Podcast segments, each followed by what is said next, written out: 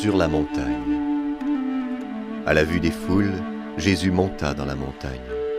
Il s'assit et ses disciples s'approchèrent.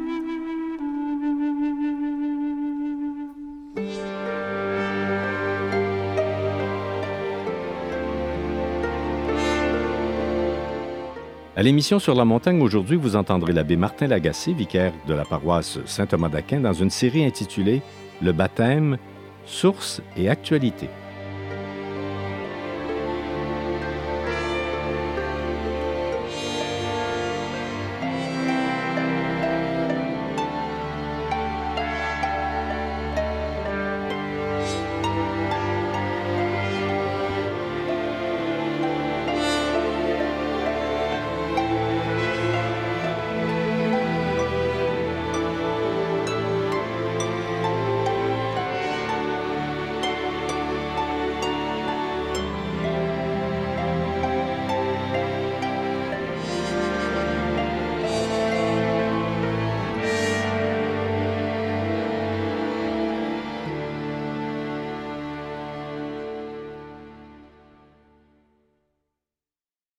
Chers amis, nous sommes heureux de nous retrouver pour euh, ces entretiens sur euh, le sacrement du baptême, ses sources et son actualité. Dans nos trois premières rencontres, nous avons parlé d'abord de ce qu'est un sacrement. Vous vous rappelez que nous avons utilisé l'image de l'iceberg avec sa partie émergée, visible, mais qui cache et révèle à la fois une partie invisible beaucoup plus importante et que c'était comme l'image du Christ dans son incarnation. Nous voyons son humanité, mais elle cache et révèle à la fois son immense divinité insondable. Et nous avons vu que le Christ est le premier des sacrements, le premier signe efficace de la grâce de Dieu, et que tous les sacrements opèrent ou procèdent de ce mystère. Donc euh, tous les sacrements ont une partie visible des signes sensibles, mais qui cachent et révèlent en même temps ou donnent cette grâce qui est invisible et qui agit pour notre salut. Ensuite, nous avons fait une enquête scripturaire à partir de l'Ancien Testament, les grands textes qui annoncent le baptême, déjà dans la Genèse avec l'Esprit qui plane sur les eaux et la voix du Père qui crée la lumière. Ensuite, l'Arche de Noé nous a montré la figure de l'Église qui recueille en son sein ceux qui échappent aux eaux de la mort et qui vont peupler la terre comme une humanité nouvelle, une création nouvelle. Ensuite, nous avons vu ce grand texte qui est l'archétype de toutes les Pâques et la figure de toute libération, c'est-à-dire l'Exode, le passage de la mer Rouge par les Hébreux, qui sont donc passés de l'Égypte au désert et ensuite la terre promise, à travers les eaux de la mer Rouge, où les impies ont été engloutis et à travers lesquels le peuple choisi a été engendré d'une certaine manière à travers cet acte de salut de notre Dieu à la force de son bras et à la main étendue. Dans une troisième émission, nous avons fait une enquête scripturaire, celle-là, euh, sur le Nouveau Testament. Nous avons vu comment Jean le Baptiste a annoncé un baptême de repentir pour la rémission des péchés, mais que venait derrière lui quelqu'un de plus grand que lui, qui euh, baptiserait non pas dans l'eau, mais dans l'Esprit Saint. Et Jésus lui-même décide de vivre ce baptême en se laissant immerger dans les eaux du Jourdain pour en remonter il annonçait déjà son mystère pascal, son exode à lui, qu'il allait descendre dans les eaux de la souffrance et de la mort pour en remonter victorieux par la résurrection, ouvrant les cieux et faisant descendre l'Esprit Saint sur la tête de l'humanité nouvelle, le Christ, et étant consacré par la voix du Père. Celui-ci, mon Fils bien-aimé, en lui j'ai mis tout mon amour. Ensuite, Saint Paul nous a montré comment par le baptême nous avons été comme arrachés à cette solidarité du péché qui nous venait d'Adam, pour entrer dans une solidarité de grâce qui nous vient du Christ, car si par un seul homme le péché et la mort sont entrés dans le monde, par un seul est venue la grâce et la vie éternelle en Jésus-Christ. Donc le baptême nous incorpore à, cette, à ce corps nouveau, ce corps mystique, et nous rend participants de la vie divine. Aujourd'hui, je vous propose de jeter un regard sur la célébration elle-même, donc du sacrement du baptême. Et le catéchisme nous dit au numéro 1234 Le sens et la grâce du sacrement du baptême apparaissent clairement dans les rites de sa célébration. C'est en suivant avec une participation attentive les gestes et les paroles de cette célébration que les fidèles sont initiés aux richesses que ce sacrement signifie et réalise en chaque nouveau baptisé. Nous allons donc examiner ces rites de la célébration qui parlent par eux-mêmes et qui sont efficaces par eux-mêmes, comme nous dit le catéchisme. Sur le seuil de l'Église, nous procédons à cet accueil et nous demandons aux parrains et marraines ainsi qu'aux parents s'ils acceptent de prendre la responsabilité d'être les premiers catéchistes de cet enfant, car cet enfant sera baptisé dans la foi de l'Église et en particulier dans celle de leurs parents, parrains et marraines. Ensuite, le prêtre va marquer l'enfant du signe de la croix. Voilà ce qui nous dit le catéchisme au numéro 1235. Le signe de la croix au seuil de la célébration marque l'empreinte du Christ sur celui qui va lui appartenir et signifie la grâce de la rédemption que le Christ nous a acquise par sa croix. Fin de la citation. En effet, Saint Paul dit, Vous ne vous appartenez plus, car vous avez été rachetés. Ceci nous renvoie au sens premier du mot rédemption, qui signifiait dans l'Antiquité le rachat d'un esclave. Comme vous le savez, on pouvait racheter un esclave à son maître moyennant une certaine somme. Mais pour nous, cette rédemption, ce rachat s'est opéré par le sang de l'agneau immolé qui nous arrache à Satan et au pouvoir du péché pour nous donner la liberté des enfants de Dieu. Dans le rituel du baptême des adultes, cette signation est plus élaborée que pour les petits-enfants. Elle se fait sur les cinq sens pour montrer plus explicitement cette appartenance de tout l'être qui est maintenant consacré à Dieu, qui encore une fois nous a rachetés à grand prix. La deuxième partie de la liturgie est celle de la parole. Le catéchisme dit au numéro 1236 L'annonce de la parole de Dieu illumine de la vérité révélée les candidats et l'assemblée et suscite la réponse de la foi inséparable du baptême. En effet, le baptême est d'une façon particulière le sacrement de la foi, puisqu'il est l'entrée sacramentelle dans la vie de foi. Fin de la citation.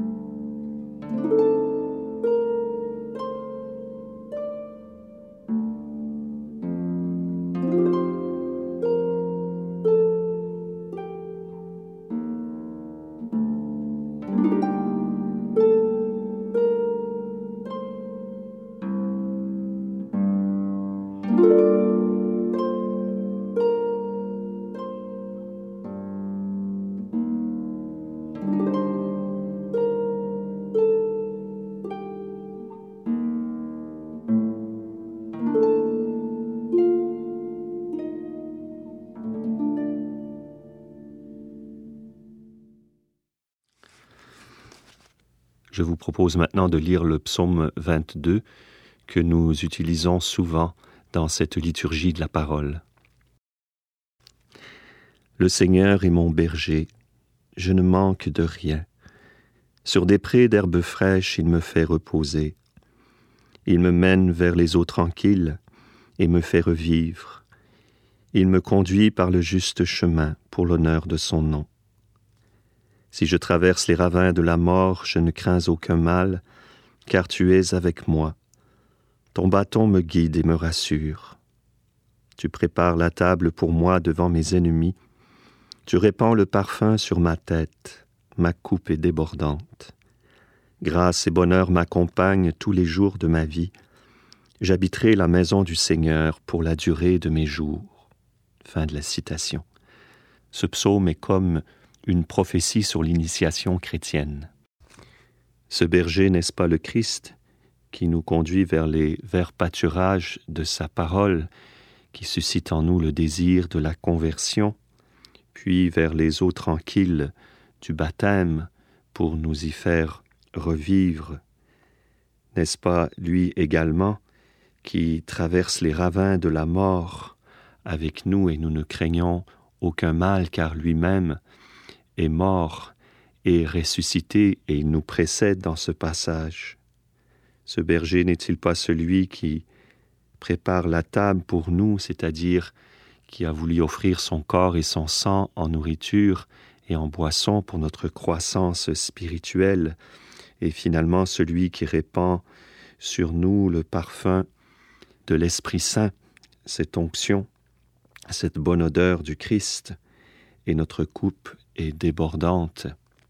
Finalement, le texte nous dit que grâce et bonheur nous accompagnent tous les jours de notre vie et que nous habiterons la maison du Seigneur pour la durée de nos jours, c'est-à-dire que le baptême, c'est la naissance à la vie éternelle.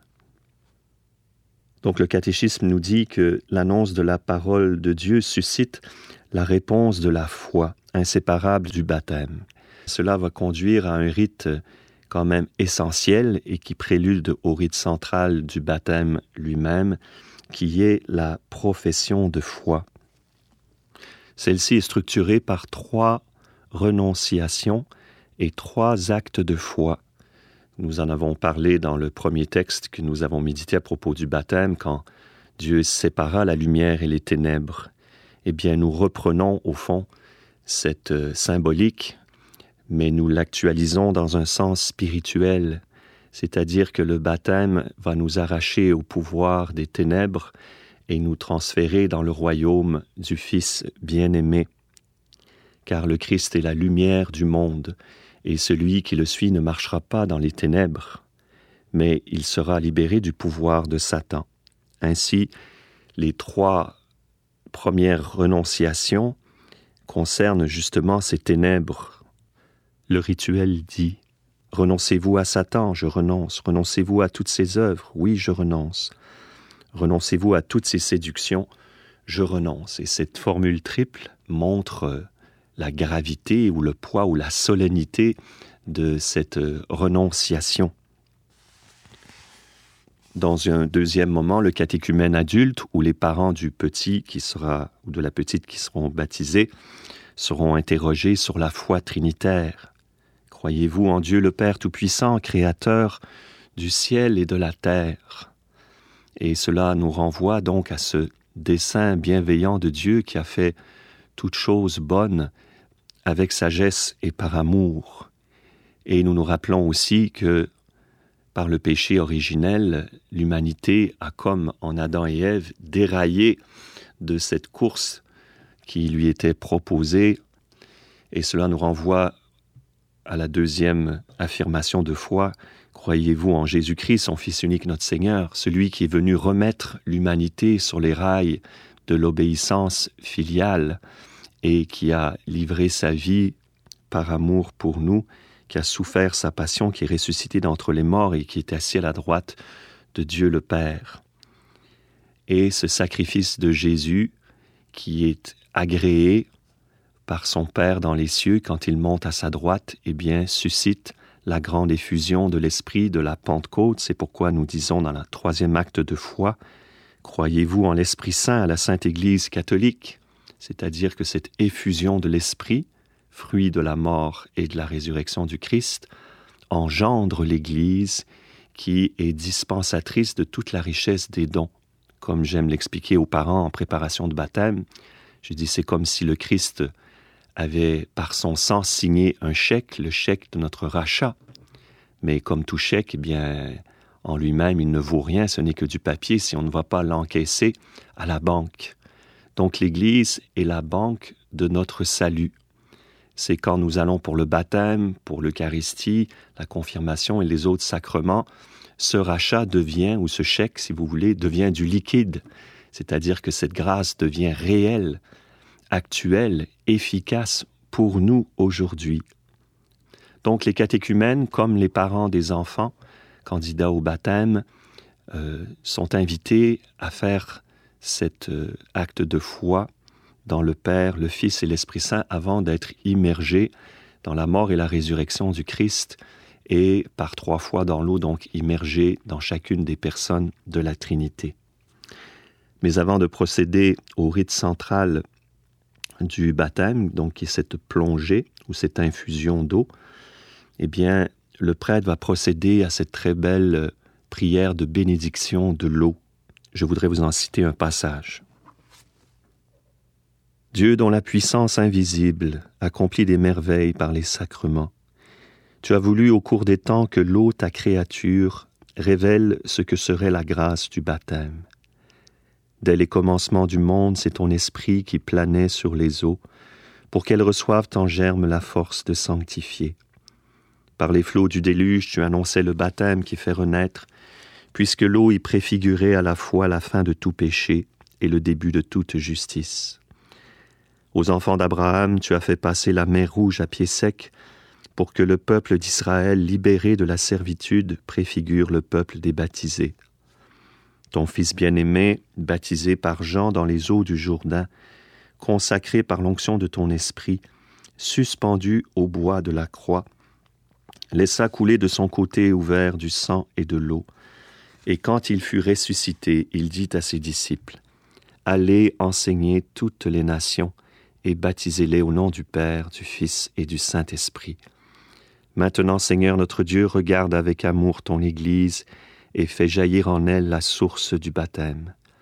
Que cette eau reçoive de l'Esprit Saint la grâce de ton Fils unique, afin que l'homme créé à ta ressemblance et lavé par le baptême des souillures qui déforment cette image, puisse renaître de l'eau et de l'Esprit pour la vie nouvelle d'enfant de Dieu. Fin de la citation.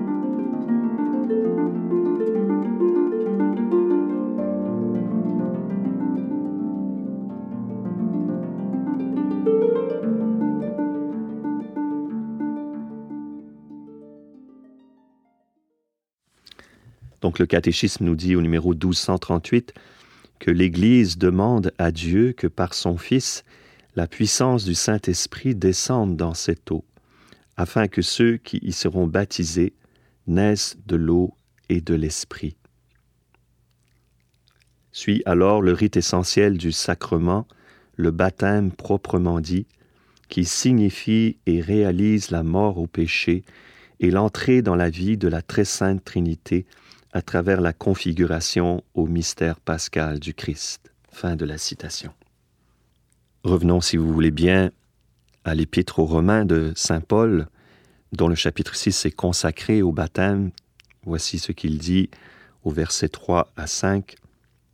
Frères, nous tous qui avons été baptisés en Jésus-Christ, c'est dans sa mort que nous avons été baptisés si par le baptême dans sa mort nous avons été mis au tombeau avec lui, c'est pour que nous menions une vie nouvelle, nous aussi, de même que le Christ, par la toute-puissance du Père, est ressuscité d'entre les morts. Car si nous sommes déjà en communion avec lui par une mort qui ressemble à la sienne, nous le serons encore par une résurrection qui ressemble à la sienne. Fin de la citation. Ici, Paul se fait encore une fois le témoin de son expérience mystique, si l'on peut dire, qu'il a faite sur le chemin de Damas, où Saul est mort d'une certaine manière et Paul est né. Saul qui était dévoré par ce zèle jaloux de la loi, mais qui le rendait haineux envers les chrétiens, eh bien est foudroyé par cette lumière d'amour, de miséricorde sur le chemin de Damas, et il comprend en un instant que le Christ est mort pour ses péchés, et que par conséquent lui aussi doit mourir à son péché, que le Christ est ressuscité pour le justifier, et qu'il doit donc commencer une vie nouvelle dans la lumière de l'Esprit Saint. Et le troisième jour de son aveuglement, il recevra le baptême et l'onction de l'Esprit Saint, et des écailles lui tomberont des yeux, et Paul va commencer une vie nouvelle. Voilà le sens du baptême, qui est la naissance à une vie nouvelle. Rappelez-vous ce que Jésus dit à Nicodème, Il te faut naître d'en haut. Si tu ne nais de l'eau et de l'esprit, tu ne peux entrer dans le royaume des cieux. Donc la grâce du baptême n'est pas seulement un rite initial dans une course spirituelle, mais ce sera le ferment intérieur de toute une vie de conversion, de sanctification, de justification qui s'achèvera dans le royaume des cieux. C'est pourquoi dans l'Antiquité, on baptisait les néophytes par immersion. On les orientait de l'ouest vers l'est, c'est-à-dire des ténèbres vers le soleil levant dans la nuit pascale, et ils étaient dévêtus avant l'immersion, ils étaient loin de cette huile des catéchumènes de la tête aux pieds, et puis l'évêque les immergeait par trois fois dans l'eau, ils remontaient vers le soleil levant pour euh, revêtir le Christ, revêtir le vêtement blanc de l'innocence, de la pureté que le Christ leur a acquise. Juste après le rite central, donc, du baptême lui-même, de l'immersion, le nouveau baptisé reçoit l'onction du Saint-Crème, nous dit le catéchisme au numéro 1241. L'onction du Saint-Crème, huile parfumée, consacrée par l'évêque, signifie le don de l'Esprit Saint au nouveau baptisé.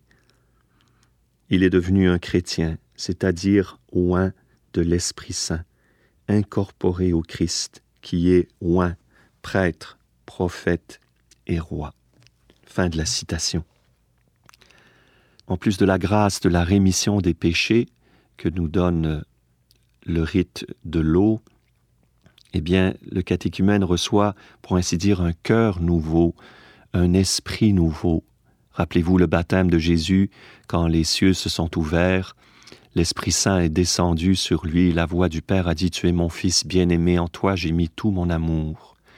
Eh bien, ce mystère se réalise pour chaque baptisé. Il est vraiment adopté.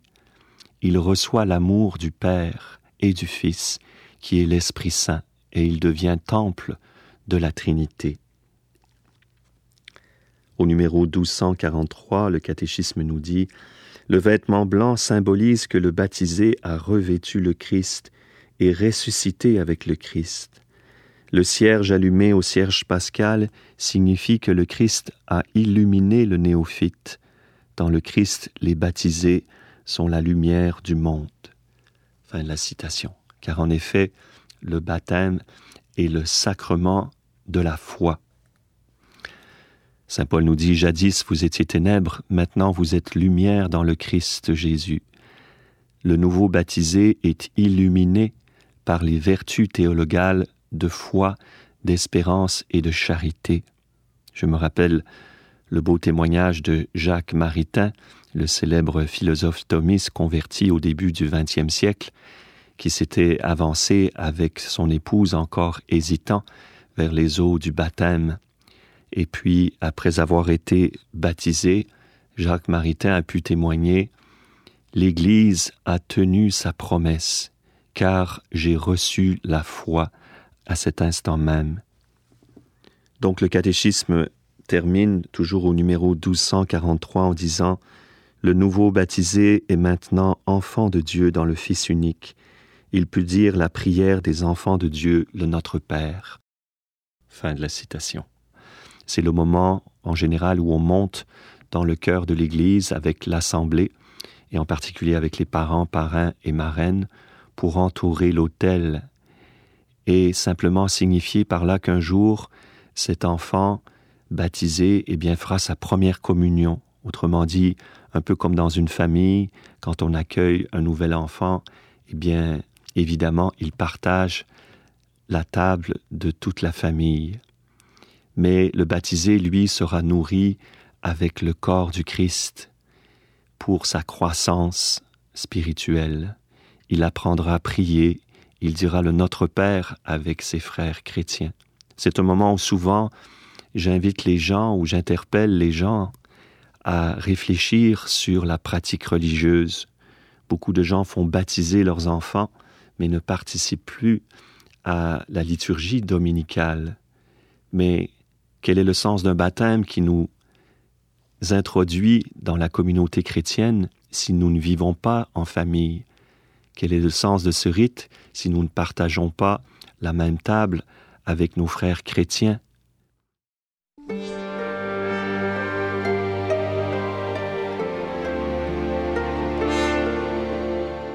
À l'émission Sur la montagne aujourd'hui, vous venez d'entendre l'abbé Martin Lagacé, vicaire de la paroisse Saint-Thomas d'Aquin, dans une série intitulée Le baptême, source et actualité.